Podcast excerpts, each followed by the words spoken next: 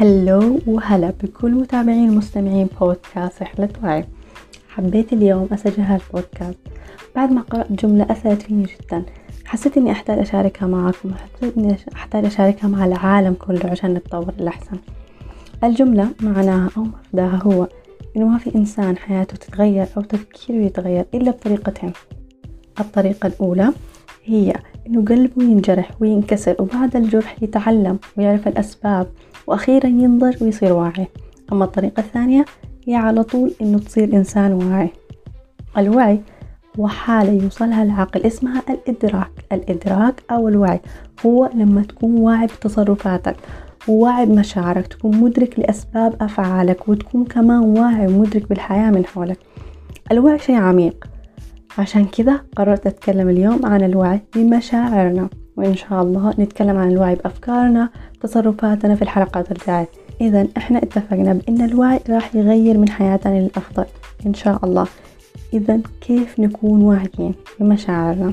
الوعي بالمشاعر معناه إنه نعرف إحنا ليش نحس بإحساس معين في هذا الموقف بالتحديد. يعني باختصار نعرف ليش إحنا نحزن ونفرح ونزعل على سبيل المثال.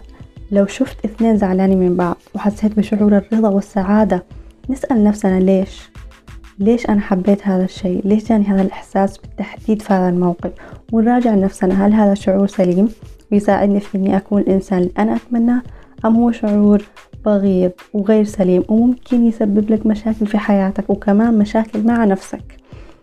الوعي بالمشاعر من الأشياء المهم إدراكها عشان نعرف الأشياء اللي تبسطنا وتسعدنا عشان نسويها ونكررها ونعرف كمان الأشياء اللي تزعلنا عشان نبعد عنها. وكمان لما نصير واعيين بمشاعرنا ما لما نصير واعيين بمشاعرنا سهل نعرف إحنا مع مين نبغى نكون لأنه إحنا نكون سعيدين معاهم واعيين بمشاعر السعادة. وكمان سهل نعرف من مين إحنا نبغى نبعد لأنه إحنا نحس بضيق وزعل معاهم. والأهم من الإدراك بمشاعرنا هو إنه نعرف السبب وراء هذا الشعور.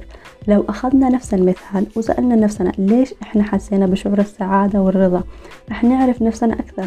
ممكن الجواب يكون إن هما الاثنين أذوني في حياتي وأنا ما أخذ حقي منهم. موضوع زعلهم من بعض فرحني لأني حسيت بالعدالة الكونية ويمكن يكون السبب إنه واحد من الاثنين بنظرك شخص سيء وتبغى يبعد عن الثاني عشان ما يأذيه وعشان كمان ما يصير الثاني سيء زيه. بعد ما نعرف أسباب مشاعرنا رح نعرف نتعامل معاها.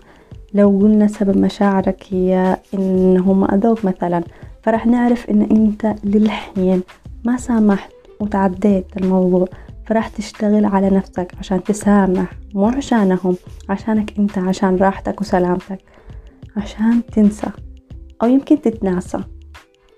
أو يمكن الاثنين لا ما تنسى ولا تتناسى بس أهم شيء إنك تسامح. انت تسامح تسامح عشان نفسك وبس. أما لو سبب فرحك هو إنك تبغى الخير ليهم فراح تعرف إن مشاعرك سليمة وإنك ماشي صح وإن هذا شعور سليم وراح يساعدك. يساعدك في حياتك والأهم إن الشعور السليم ما راح يمرضك ولا يتعبك. أما الإحساس اللي يكون بغيض وغير سليم ممكن يمرضك ويتعبك لأنك تحس بإحساس ثقيل في غير محله. إحساس بالضيقة والزعل. وهذا الشيء ممكن يمرضك. سو so, اختصار الموضوع هو خليك واعي بمشاعرك وأحاسيسك وأسبابها. أهم شيء أسبابها.